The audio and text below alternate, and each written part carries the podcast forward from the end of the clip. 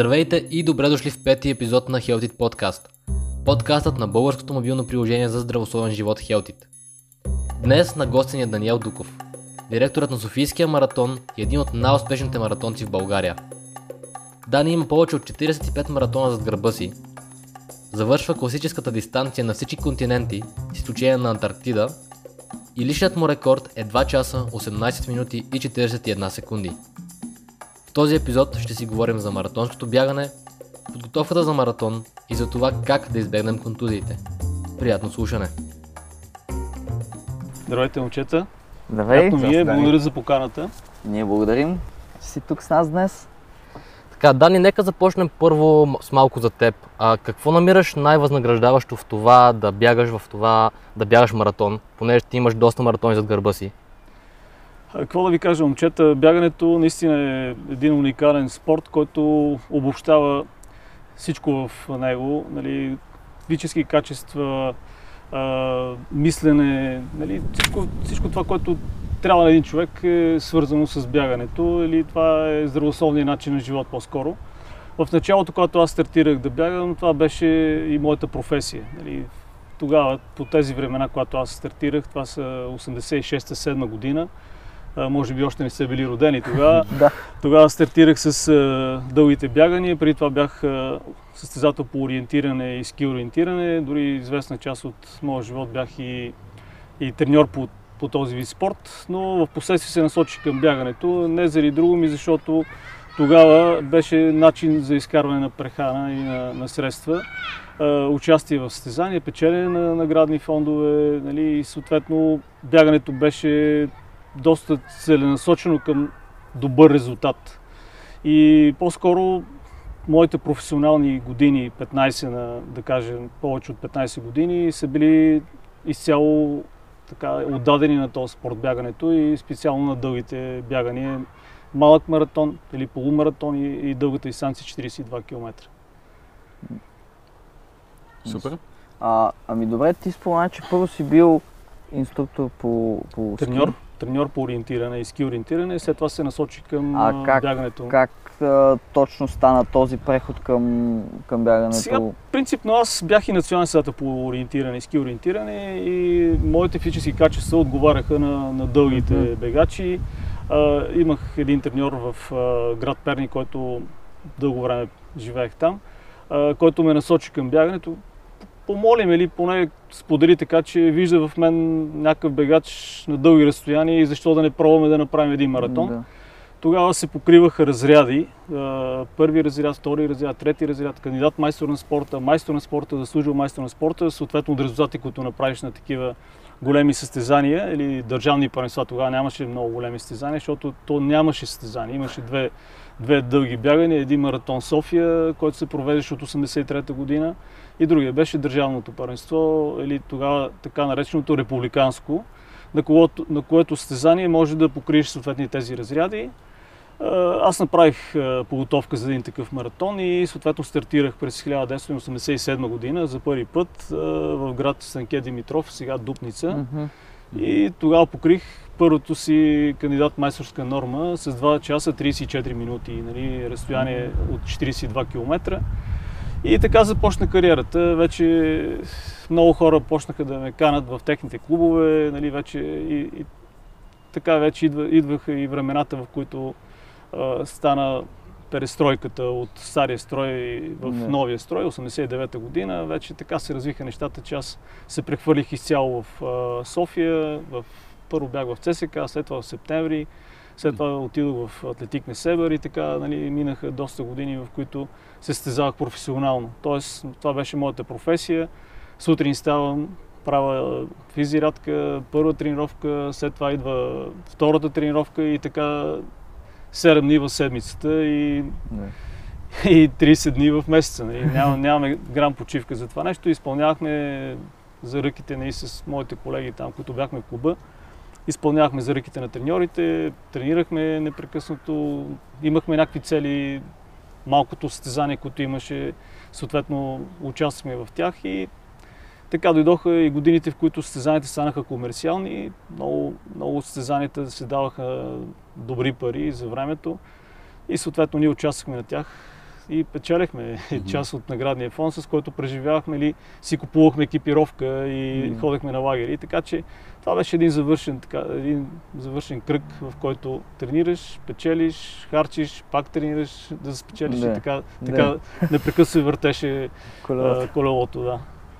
Добре, ти има също всъщност доста опит с това. В момента каза, че така маратона се е комерциализирал и много хора го бягат. Възможно ли е човек, който не се занимава професионално с бягане, да завърши маратона, и ти какви съвети би му дал, просто свързани с подготовката? Сега, маратонска дистанция може да завърши всеки човек. Бягаш поне 3 пъти в седмицата, нали, независимо колко километра. Поне трябва да има някаква такава, как да кажа, някаква подготовка, която му позволява да завърши голямата дистанция или поне да усети начина на бягане. Преди време, когато аз състезавах, важно беше за какво постижение ще направиш състезанието, а не дали ще го завършиш. Принципно ние го завършихме винаги, но с различни резултати. И много беше важно да завършиш състезанието така, че на следващото състезание да те поканат, т.е. ти да направиш добър резултат, с който ти може да кандидатстваш за някой голям маратон и да отидеш да участваш на него. Защото тогава, когато ние бягахме, се изискваше виза, изискваше се покана от голям организатор на голямо събитие. Нали? Много по-тежки ставаха нещата, докато сега всеки може да завърши, който иска маратон в света. Нали? Стига да има финансовата възможност да си покрие пътните разходи и съответно си закупи една екипировка, като не е много висока цена на едни маратонки и на един екип. Така че на въпроса ти, тук всеки може да завърши маратона, дори ходейки. Обикновено контролното време на маратоните е между 5 часа и половина и 8 часа. Зависимост от възможността да се спре движението. Това означава, че с едно темпо, което си ходите на пазар с 7 минути или 8 минути на километър, да речем най-много 10 минути, може да завърши маратона за около 5-6 до 7 часа. Това означава, че си вътре в контролното време си завършил маратона. Има такива маратонци, които няма такава подготовка за да бягат под 3 часа, макар че нали, като пробягаш един път маратона за 3 часа, следващия маратон искаш да го пробягаш под 3 часа и половина, под 2 часа и половина или под 3 часа. Така че стремежът ти е със всеки изминат маратон да си сваляш своето лично постижение. Други пък имат други цели. Те искат да завършат маратони навсякъде в света. Нали, да си отбележи за годината, примерно 6 или 7 маратона, на които той е като турист. Отива и завърши маратона, намира така нови приятели, посетил е ново място, разгледал е доста интересни неща. Така че той това е другата цел на другите маратонци, които не са така добре подготвени, просто завършат състезанието около 4 часа.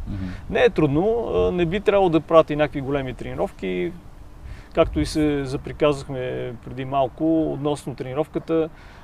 Не мога да дам съвети на всички какво трябва да правят, за да завършат маратона, просто трябва да бъдат постоянни. Това е едно от нещата, което е много важно за бегачите, които стартират на такива дълги разстояния. Трябва да бъдат постоянни, 3 пъти в седмица трябва да пробягват някакво разстояние между 5 и 10 км, за да може краката или въобще тялото да бъде така привикнало към бягането или въобще към дистанцията, която ще пробягат. Много маратони в света има само маратонска дистанция, 42 км, но на повечето от състезанията, които се провеждат, има и други дистанции. Нали, както на нашия Софийски маратон, имаме 10 км, имаме 21 км, имаме 42 км дистанция. Така че тези, които не са сигурни в себе си и не могат да преценят своите възможности, просто трябва да стартират на една малка къса дистанция, дали ще бъде 10 км или полумаратон. Те си решават в зависимост от това, което са подготвили, но това трябва да бъде така един скок към голямата дистанция. Не бива да се прави тази грешка без пробягано по-малко разстояние от маратона, да стартираш веднага на маратонска дистанция, защото може и да се получи някакъв фал от рода да не желаеш повече да стартираш на маратон, нали? Ако не преживееш така добри часове в състезанието. Аз лично, тъй като Юли ще се явява на пълния маратон, нали, но той има така доста по-добра подготовка преди това. Нали, той се тренира често, точно как ти каза, постоянно. Докато аз лично от сравнително скоро започнах да се подготвям, но аз може би ще се явя точно на полумаратона, тъй като Просто смятам, че това е един добър начин да... Достатъчно, за да е трудно, нали, защото 10 км, нали, окей е, но не е чак такава трудност, докато 21 вече, нали, малко по-трудно започва да става, но, нали, не е пълната дължина, която може би не съм сигурен. Също ще я завърша, нали, деци вика, ако се натегне човек, всичко може да направи, но не знам колко, доколко ще е enjoyable. Сега, в общи линии има такива маратонци, които са авантюристи, нали, стартират без да се подготвили, но хубавото е, че на такива големи събития има компания, нали, ти не стартираш сам, ти не си сам през цялото време. Ти хващаш някаква групичка, която бяга твоето темпо. Или ти се чувстваш комфортно в това темпо. Нали, тази групичка може да бъде за 4 часа, може да бъде за 5. По време на бягането всеки си коментира това, което...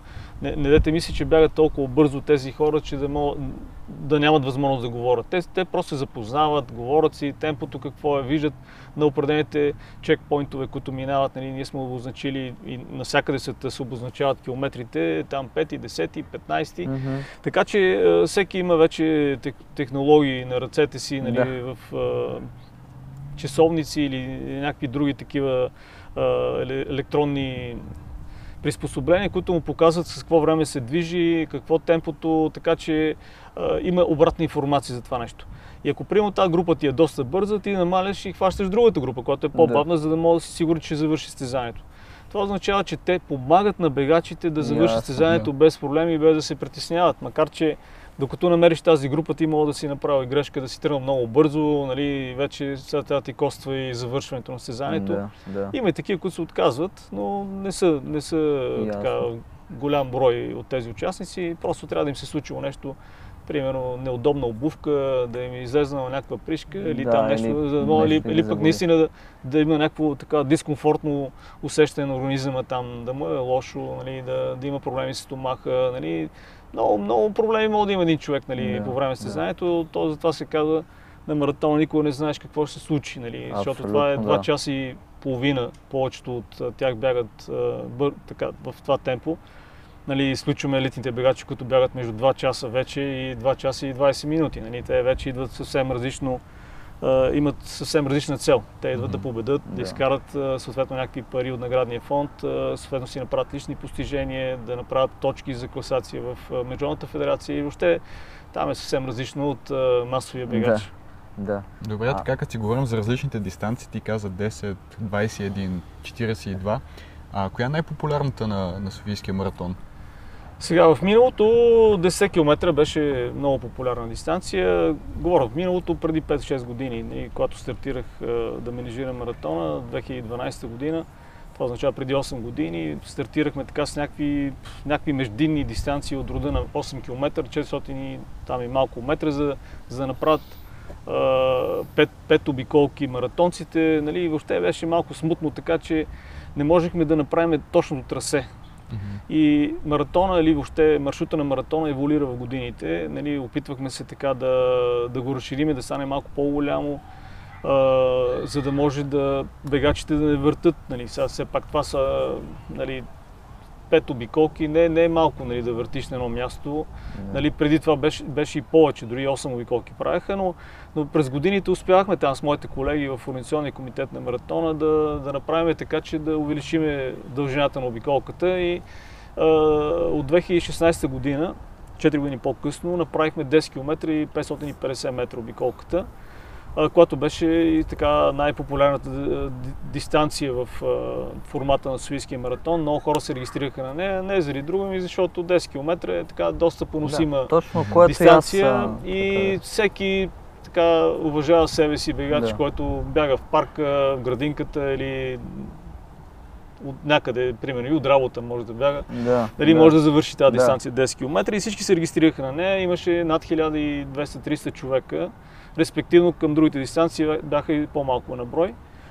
Но от миналата година ние направихме трасето на маратона вече 2 обиколки за големите маратонци или едната обиколка е полумаратон. То е вече измерено, сертифицирано от Международната федерация по лека атлетика. Имаме такъв сертификат за 5 години напред. И съответно така интереса от бегачите се прехвърли към 21 км от обиколка и миналата година имахме повече участници на 21 км, отколкото на 10 км и съответно на 42 км. Всичко зависи от нагласата така, на бегаческото общество. Нали, миналата година явно им беше интересно каква е обиколката, нали, тази дължина на обиколката вече не е 10 км и 500, а 21 км. И всички се прехвърлиха на нея да бягат тази обиколка и затова има и по-голям интерес на тази дистанция. Супер. А ти каза общество на бегачите, нали? Да. Смяташ ли, че в България като цяло това е нещо така доста разпространено? Сега питам този въпрос, може да е малко странно, тъй като аз съм учил в Англия и там то си личи дори на пръв поглед, че там има просто повече хора, които го правят това нещо. Има страшно много хора по парковете, страшно много хора по улиците дори. Просто мога да бутна някой човек, който си бяга. И затова питам, твоите възгледи специфично за България като ниво? Ами, доста сме назад. Ако правим сравнение с западните страни, това число и Англия, много сме назад. Ние стартираме поне с едно 15-20 години след другите държави. В момента се възобновява така. Нали? Броя на участниците, които са по събитията или въобще хората, които занимават с бягане, растат, но с много бавни темпове. За съжаление, ние нямаме много бегаческа маса, така да се каже. В България, примерно на 4 милиона и половина, ако реално сме в момента, нали, население, като изключиме възрастните хора, там и учениците и това, оставаме все малък брой хора. Повечето от тях се занимават с съвсем други спортове, нали, говоря за останалата част. Те играят тенис, играят футбол, нали, вече за бягането стават много малко хора. И така, моите наблюдение е, че България така масово може би се занимават, нали, по-скоро за хора, които участват наистина в събития. Нямаме повече от 1500 до 2000 души. Има такива вече организации, както това парково бягане, Петка Мърън, нали, има съвсем други такива организатори, които събират такива хора на едно място, но тези хора са просто фърън. Те идват, участват един път в седмицата и много, много рядко се връщат на други събития да участват. Нали, виждам, че там броя на участници в това парково бягане, Петка Мърън, в 4-те града на България, надхвърля 15-16 хиляди души, но те в никакъв случай не са толкова активните през цялото това време. Казвам, че те просто използват съботния ден, когато са на всички 4 града, примерно през лятото е в 9 часа, през зимата в 10. Събират се хора, които просто искат да излезнат от къщи, да си направят някакво движение. И в никакъв случай повечето от тях, нали, не се вършат обратно на други събития. Нали. Затова казвам, че не повече от 2000 души имаме с такива бегачи, които участват на състезания, нали, съответно правят някакви тренировъчни програми, съдат си своята подготовка, нали, не отиват неподготвени. Нали. Така че те поддържат връзка помежду си, всеки си обменя някаква информация, къде има състезание, на кое състезание ще отидат, нали, макар че пък обратното на моята теория е, че нямаме бегачи, но имаме пък много състезания. Нали. Това пък е другото глупаво нещо в България, че всеки прави състезание и дори в уикенда има по 3-4 състезания и точно тези хора се чудят къде да отидат, на кое състезание, нали? И как да разделят примерно пътуването си до там, или, нали? Просто много е странно, но все пак ние живеем в свободна страна, всеки може да прави каквото иска, нали? Аз не че искам да кажа нещо лошо за колегите, които организират такива събития, но за съжаление се радват на малко хора, нали? Малко хора участват на тези събития.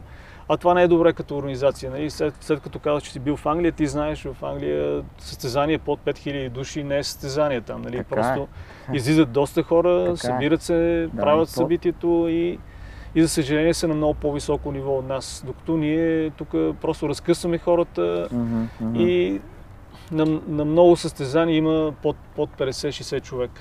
Просто не си заслужава организацията или усилието на организатора за едно такова събитие, да намери спонсори, нали, да намери такова трасе, да го обезпечи, да обезпечи състезателите и в същото време да се радва на голям брой участници. А те отиват малко хора, които решили да уважат събитието. И за съжаление това прави лоша услуга на колонизаторите като общество. Да. Ами, лошо е, но за съжаление се случва. Нищо не мога да направим. За съжаление и тази година дори се случиха тази пандемия. Специално за мен, малко съм така скептично настроен към нея, но все пак трябва да се съобразяваме с тези мерки. Но много събития се прехвърлиха към месенния календар и сега вече станаха едно върху друго. Нали? В един уикенд 4-5 събития, хората вече се чуди къде да отиде. Нали? Да, брат, да. Да, ами аз най-фрапантният ми пример, първо влизаш в фитнес в Англия. И какво има? Значи има един ъгъл, в който са ти една лежанка. А става въпрос, фитнеса е за 200 човека едновременно, разбираш, не е малка сграда. Така, една лежанка, една-две нещо уредчета такива, едно за набиране и поглеждаш 100 пътеки. Пътечки, да. 100 пътеки, така, тръгнили, да. 50 колела, такива велогометри, да. И просто има хора, които отиват там да си тренират, защото там времето не е много хубаво и аз бих предпочел да тренирам вънка като минус 10 градуса. Та идеята е, че просто има хора, които отиват там специфично за тази работа и има, виждаш, 50 едновременно се използват. Докато тук, примерно, влезаш в фитнеса, ако работи една аптека, ще е добре, дали? Вече зависимо с къде си сега. Примерно в тези кварталните фитнеси, ако една аптека работи, нали, си изненадва човек. Не, между другото, ние миналата седмица направихме такова проучване в Инстаграм. Пуснахме коя тренировка предпочитате. Едното беше силова тренировка в фитнеса, другото кардио тренировка, бягане. И мисля, че някъде около над 900 човека отговаряха, 924 в сторито. И 74% бяха с предпочитание към силовата, така че просто... Това доказва просто и това, което аз казах, абсолютно. Да. Ние нарочно я пуснахме така за епизода, да видим какво се случи. Но там просто аз като бях първи път, бях вау, защото аз тук не съм свикнал такова нещо, влизам 100 пътеки на всека, всички тичат, викам, какво става тук? Може би това е и бъдещето, нали, на фитнесите. Просто трябва да си променят малко концепцията за оборудването в тези фитнеси. Трябва да си набавят велогрометри и съответно тредмили или там пътечки, за да могат да привлечат клиентела. Нали, защото повечето вече от хората, които ползват тези услуги, отиват да търсят точно тази услуга. Точно. Нали, не иска да дига тежести или там да прави някакви други упражнения, силови, предпочита да си направи някакво кардио. Особено зимата, да, тук зимата е... Тук зимата е трудно. Да, трудничко е, но не е невъзможно. Сега имаме много, така виждате, много хубави паркове с много хубави алеи. Да. Хората от Столична община се грижат за това нещо да бъдат почистени. Или може да намериш някакъв начин да си избягаш едно 5 км или там 30 минути, да си направиш една хубава тренировка преди работа и да си стартираш работния ден така вече тонизиран. Точно това е идеята. Даже веднъж аз, тъй като аз работех наблизо доскоро и в една обедна почивка бях дошъл, точно в тази цел, нали, малко да се разведря, да потичам точно. И тук едни колеги ме забелязаха и те бяха дошли в Южния парк и сигурно ме помислиха за ненормален, викат, какво правиш, какво? И аз викам, тича малко, не такова и те. Сигурно ме помислиха за... Но съм забелязал, че 100 пъти по-добре се чувстваш след това, тонизиран си, нали, там вече има и разни хормони, които започват да те атакуват точно след тичането или по време на тичането, зависимо от дистанцията. Така че, точно както ти каза, тонизираш си и наистина си почиваш. Това е обедна почивка. Просто след това имаш съвсем различни нива на енергия и на концентрацията. Да, но това е въпрос на самоорганизация, нали, за да го направиш. Защото някой предпочита да отиде да се наеде, нали, да вкара едни 4-5 кебабчета и може би е по-тонизирано от тебе, да. И сигурно е по-тонизирано от тебе, ако си поява 5 км. Но това е вече въпрос на разбиране. И на култура. Да, и на култура. Пак се връщаме на този въпрос. Аз поне се интересувам доста от психология и всъщност искам да върна малко пак на дългата дистанция 42 км. Всъщност, какво се случва в главата на човек в последните 10, може би 5 км, докато до времето да завършиш? Понеже в началото ти може да си говориш, нали, да си по-свеж, да си адекватен, но след това, когато вече, нали, организмът ти е доста изтощен, тогава какво се случва в главата си? Какво си мислиш? Много е странно. Аз какво да кажа, това преживял съм го много пъти, нали, финала на маратона, нали, повече от 45 маратона имам за гърба си. Но за моя жалост никога не съм бягал маратоните така, както бягат сега, сегашните бегачи, т.е. завършващ човек, който иска само да пробяга състезанието, нали. И не мога да кажа какво имат сегашните бегачи, които завършват състезанието, независимо какво време, там след 4 часа, 4 часа и половина, 5 часа. Моите бягания са били винаги да го пробягам по-бързо, отколкото съм бягал предния път. Нали? Както казахте, имам 2 часа 18:31 ми е личното постижение. Повече от маратони, които съм завършил, са по 2 часа и 30 минути. Това означава, че аз съм следял през цялото време моята скорост или възможности са ми били такива, че аз трябва да си поддържам скоростта, за да не бягам по-бавно от това. И фактически през цялото време, когато бягам с групата, която е отпред, или съм втора или трета група, не зависи от конкуренцията, която имаш, ти трябва през цялото време да се концентрираш върху скоростта, която бягаш. Тоест ти вече си изтренирал някаква скорост, знаеш, че тръгваш за такова постижение и ти трябва да си изпълняваш графика, който си планувал. Това означава, че през цялото време не мислиш за нищо друго, освен за това. Нали? Или съответно да наблюдаваш конкуренцията около тебе. Нали? Дали добре бягат, дали имат някакви затруднения, дали дишат тежко. Нали? Това са, някакви такива маратонски хитрини, които трябва да ги спазваш по време на бягането. И съответно не трябва да мислиш за нищо друго, освен да си спазваш своя график или подготовката, която имаш, да реализираш състезанието, което си отишъл. Както казах, тогава ние нямахме много големи възможности да пътуваме, да участваме всеки уикенд на някакво състезание, както сега има тази възможност. Букваш си билети за всички уикенди и мога да пътуваш на всички състезания, които мога да си позволиш. Тогава имахме само 2 състезания, ако изпуснеш едното състезание, трябва да се готвиш за другото, но другото, ако се разболееш, ти минава годината. Така че смисъл е такъв, че ти трябва просто да се концентрираш върху него, да направиш така подготовката, че на това състезание да бъдеш във върховата си форма и да представиш най-добрите си възможности. Да. Това е все едно да участваш на Олимпиада, както има такъв олимпийски цикъл на големите състезатели или големите олимпийци, които ще участват на Олимпиада, те просто си пануват техните тренировки, за да им се случи състезанието по най-добрия начин в този момент там. Той има вече изчисление какво трябва да правиш, какви са тренировките, които трябва да направиш, че да се чувстваш най-добре. На въпроса, който зададе, просто не мислиш нищо друго, освен да си поддържаш своята скорост, съответно да наблюдаваш тялото си, т.е. да усещаш тялото си, нали, дали добре се чувстваш или ако не се чувстваш, какво трябва да направиш, нали, вече го имаш в тренировъчните си дни, когато си правил тренировките, знаеш, нали, какво трябва да направиш, за да може да завършиш състезанието успешно, нали, не да се отказваш. Така че трябва да се следи непрекъснато с какво време бягаш и каква скорост развиваш или конкуренцията, която е до теб, трябва. Това се мисли, нищо друго. Докато сега за хората, които се опитват да завършат, те просто изследват километрите или следват някаква своя цел. Нали? Да свъдат под 4 часа, да свъдат под 3 часа, някои под 2 часа и половина, което е много трудно в момента в България. Малко хора бягат под 2 часа и половина, говоря за мъжете.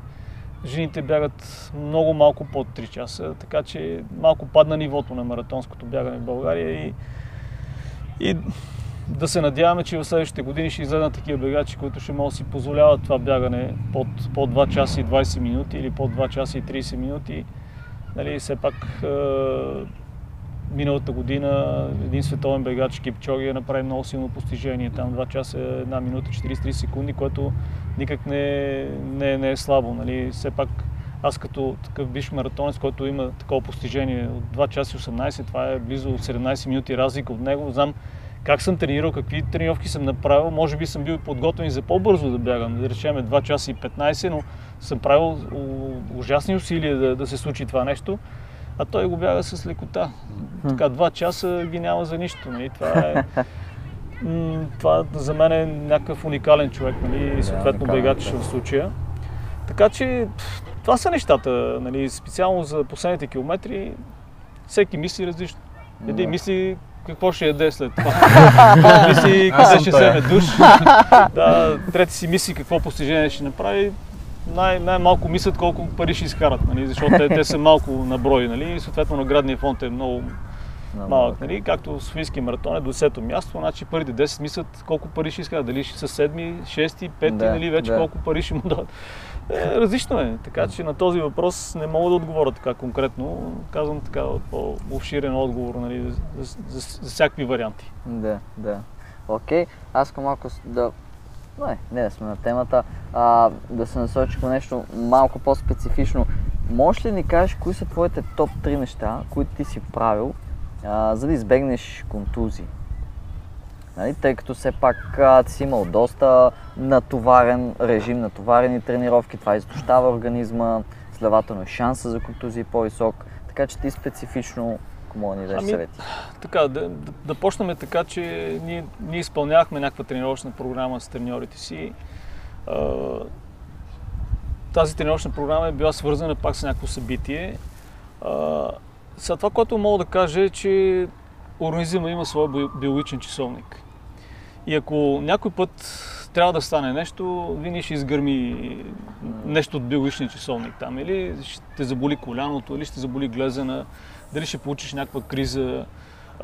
Той винаги спира организма да не направи нещо повече от това, което трябва да направи и съответно да претренира. В същото време, както казах и в предразговора ни, ние следяхме своя пулс, не с помощта на тези технологии, които има сега, разни часовници, които само където не пържат кейца. Тогава съвсем механично всичко правехме и съответно имаше такава методика, че ние просто изследвахме себе си с мерене на пулс, с ръка. Нали, виждахме какво е времето ни на възстановяване и съответно дали сме добре след направената тренировка или сме зле. Съответно и променяхме тренировките в това време. Ако организъмът се чувства зле, той се усеща и ти трябва да даш винаги обратна връзка на треньора, за да не те натоварва непрекъснато. По този начин и предпазваш себе си от съответните контузии и пренатренираност, защото случвало се наистина в стремежа си, в желанието да направиш добро постижение, да искаш да се представиш добре на състезанието, ти тренираш непрекъснато, не мислиш за това, какво ще ме боли ахилеса или ме боли коляното, сега ще стисна една тренировка, нали, не искам да изоставам от другите. Нали, човек прави такива жертви, нали, но винаги биологичният часовник му казва, че той трябва да намали темпото или трябва да преправи някаква друга тренировка, че да може да се съхрани. Няма такова нещо, което трябва да спазваш, за да не се претренираш или да такова. Всичко е в мисленето. Нали. Както ти казваш, с психология се занимаваш, ти знаеш най-вече как може един човек да се мобилизира и да си направи нещата, така че да не направи някаква глупост, да се претренира или да се контузи и да не мога да участва на състезанието, за което се готви. Да. Тоест най-основно просто слушаш тялото си и да действаш. Точно това трябва да правиш, защото иначе няма да слушаш някой друг, който ти казва там. Една жена на пазара ми каза, че трябва да тренира повече и аз ще бъда такова. Не е сериозно, затова трябва просто да има едно съответствие с треньор и състезател и да има обратна връзка. Нали? Никой не трябва да прикриваш това, което усещаш, защото треньора не знае ти как си спал. Дали си ставал през нощта 4-5 пъти, защото си превъзбуден от тренировката. Дали си преуморил, нали? Не се чувстваш добре на тази тренировка, която идваш да правиш. Така че винаги трябва да има някакво такова разбирателство между треньор и състезател и съответно да следват усещането, че си готов да направиш едно натоварване, което да ти бъде част от подготовката, която правиш. Ясно. Супер. Аз като човек, който се подготвя за маратона, имам един въпрос, който ме вълнува. Ти имаш 45 маратона зад гърба си. Какво правиш в деня, когато станеш сутринта? Готвиш се за самото състезание? Колко време преди това се храниш? Как се подготвяш психически? Имаш ли някакви ритуали, които сега си развил? Всички бегачи, които са от професионалния елит или въобще от професионалистите, които участват на състезание, те спазват някакви свои си правила, нали? Или свои такива, как да кажа, някаква последователност на деня, който стартира. Естествено, че не всички е различно. Нали? То няма написана книга, какво трябва да правиш преди да стартираш. Нали? Няма такава методика или стратегия, която трябва да изградиш, просто трябва да усещаш себе си. Всичко това нещо е изградено в миналите състезания или участите на миналите състезания и съответно на тренировъчния си процес, който правиш.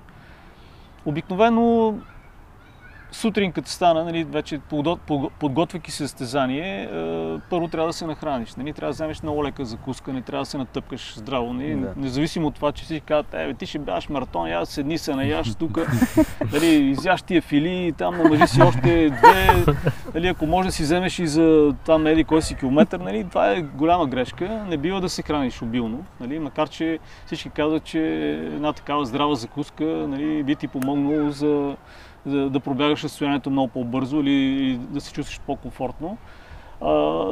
Просто трябва да се нахраниш до момент, който се засищаш от някаква... Зависи какво точно искаш да ядеш, нали, на закуска, но обикновено е някаква семпла такава закуска и задължително трябва да бъде 2 часа преди състезанието. Mm-hmm. Не бива да се ядеш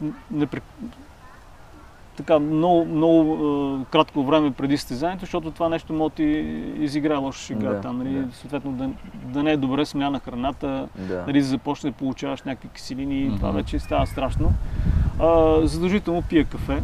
Нали, кафето е така, както се казва, ободрителна напитка, съдържащо кофеин, нали, все пак ти дава малко така адреналин, енергия. И съответно вече по подкрепителните пунктове. Сега моята нагласа винаги е била за бягане по 2 часа и половина. Това означава, че не трябва нещо да си мислиш, нали, за 6-тия час, нали, вече как се чувстваш или каква храна откъде ще взема. Макар че ми се е случило, нали, по време на бягането да съм изпадал в такава ситуация, че усещам някакъв страхотен глад, дори съм спирал и съм брал круши от дърветата, нали, защото наистина ми е гладно и не мога да продължа без да хапна нещо. Но пак казвам, за мен специално, нали, не съм спазвал някакъв строг хранителен режим сутринта или за по време на бягането, защото винаги съм си мислил, че в рамките на 2 часа и 30 до максимум 2:40 ще завърши състезанието. Няма такъв човек, който ако гладува 2 часа и половина ще умре или нещо ще се случи. Нали? Да. Просто трябва да хапнеш нещо, което да те засити и да си сигурен, че прямо в следващите 2 часа няма да мислиш. Дори една вафа да изядеш, нали, това не е голяма грешка, нали, с кафето, но наистина ти изчерпваш много енергия, нали, по време на бягането, изразходват се много минерали и соли и трябва да си ги възстановиш чрез такива напитки, нали, има така доста... вече на пазара изотоници, там много голям асортимент от такива неща. Но в последно време вече започнаха да предлагат и такива power гелове, нали, така че не е необходимо да правиш някаква, нали, една царска трапеза, да си направиш сутринта, нали, да спазваш някакви ритуали там, нали, сега ни пилета ще нарежем, ни салами, нали, и така да продължиш, но в интерес на истината, нали, в зависимост от това какво време си така предвидил да бягаш, така трябва да се нахраниш, нали, за да мога да издържиш бягането до края. Но вече има тази възможност, чрез тези гелове, тези съответно помощни средства, да се подкрепиш по време на бягането. Много състезатели носят такива колани, на които се слагат тези гелчета, ако сте ги забелязали, нали, в другите маратони по телевизия или дори нагледно сте гледали. Те се поддържат с тези неща и на определени километри взимат по такова гелче. А пък и ние от своя страна като организатори сме дали възможност на подкрепителните пунктове на всеки 5 км да има такива подкрепителни неща. Нали, дори слагам и плодове, нали, някой може да иска да си така освежи устата с една ябълка там, или да изпие една напитка, която е изотонична. Така че има възможност по време на бягането, нали, ти не отидеш някъде в гората, където няма никой и да се притесняваш от това, че не си добре нахранен или че няма как да се нахраниш.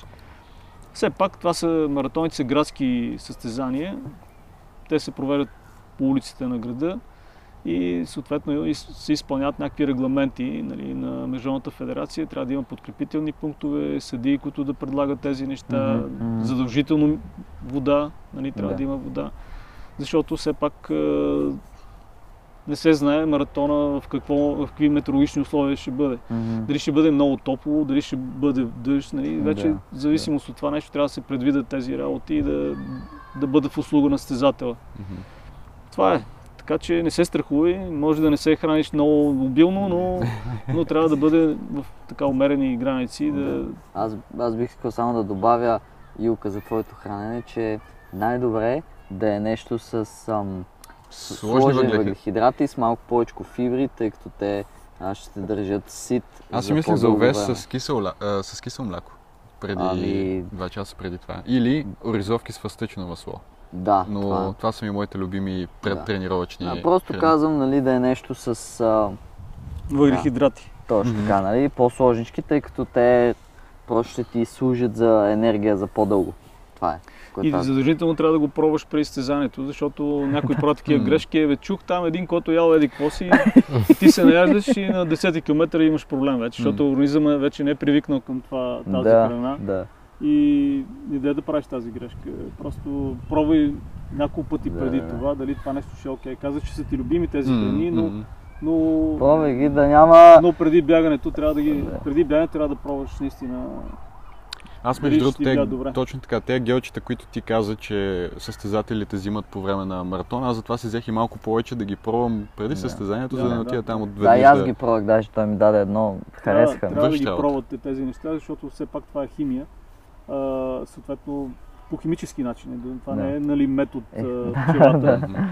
Така че винаги има някакви неща, които няма да паснат на организма съставки в тези гелове и затова трябва задължително се пробват предварително, а не насляпо да взимаш някакви там по цвета на опаковката или там големината на нея.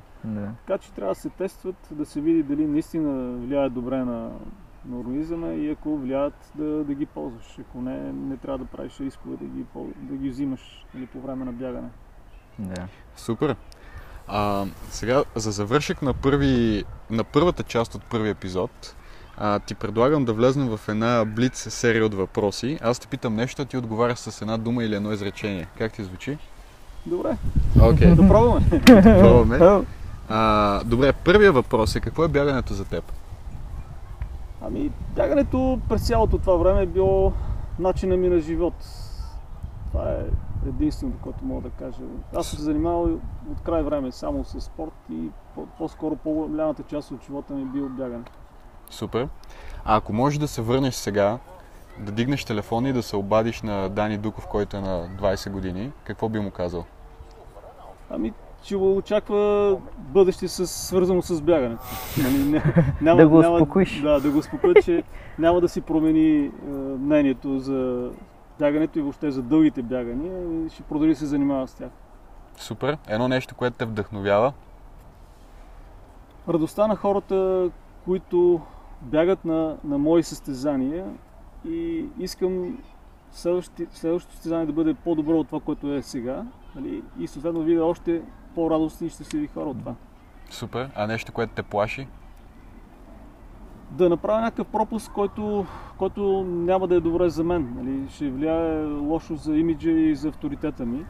Лошо има предвид в организацията на някое събитие, което няма да се хареса на състезателите и респективно ще влияе зле на мнението за събитието. И по-скоро и за мен като организатор. Okay. Любим вид музика докато бягаш? Аз винаги съм слушал реге.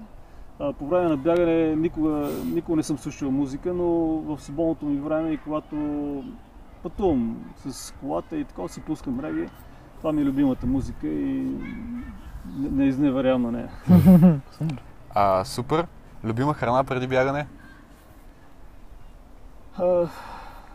Предимно зеленчуци и малка част месо, нали, това е или пилешко, или телешко месо. Последно време вече взимам и спагети, пасти и други такива въглехидрати, както споменахме отдея. Така че това е начинът, по който се храна преди да направя някаква тренировка или бягане. Супер! Препоръчай една книга на нашите слушатели и зрители, която ти е повлияла. Това е малко тежък въпрос. Не ми е повлияла книгата, но мога да препоръчам една такава, "Да бягаш с кенийците" на господин Фин. Тя е много интересна книга, много от тези, които се занимават с бягане, им е попаднала в полезрението, предполагам. Това е една много, много хубава, интересна книга за разказ на същия автор. Фин, който е преживял доста години в средата на тези кенийци. Това е в центъра на Кения, в една голяма база за шампиони, която се казва Елдорет. Той бил, присъствал е там, наблюдавал е техни тренировки, техния начин на живот, така че е описал доста така обширно и подробно. И хората, които се занимават с бягане, все пак кенийците са едни от най-добрите бегачи в света. Това е на тях начина да преживяват. Нали? Както при нас борбата и щангите в намерението било национален спорт, за Кения това е бягането, защото те това могат да правят най-добре, да бягат.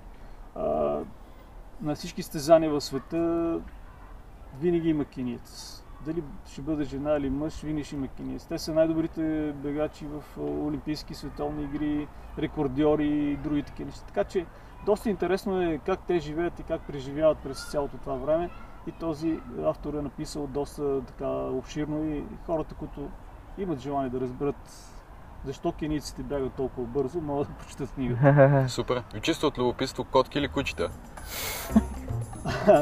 Куче, защото вкъщи моята дъщеря така купи преди една година куче и в момента сме така по-привързани към кучетата.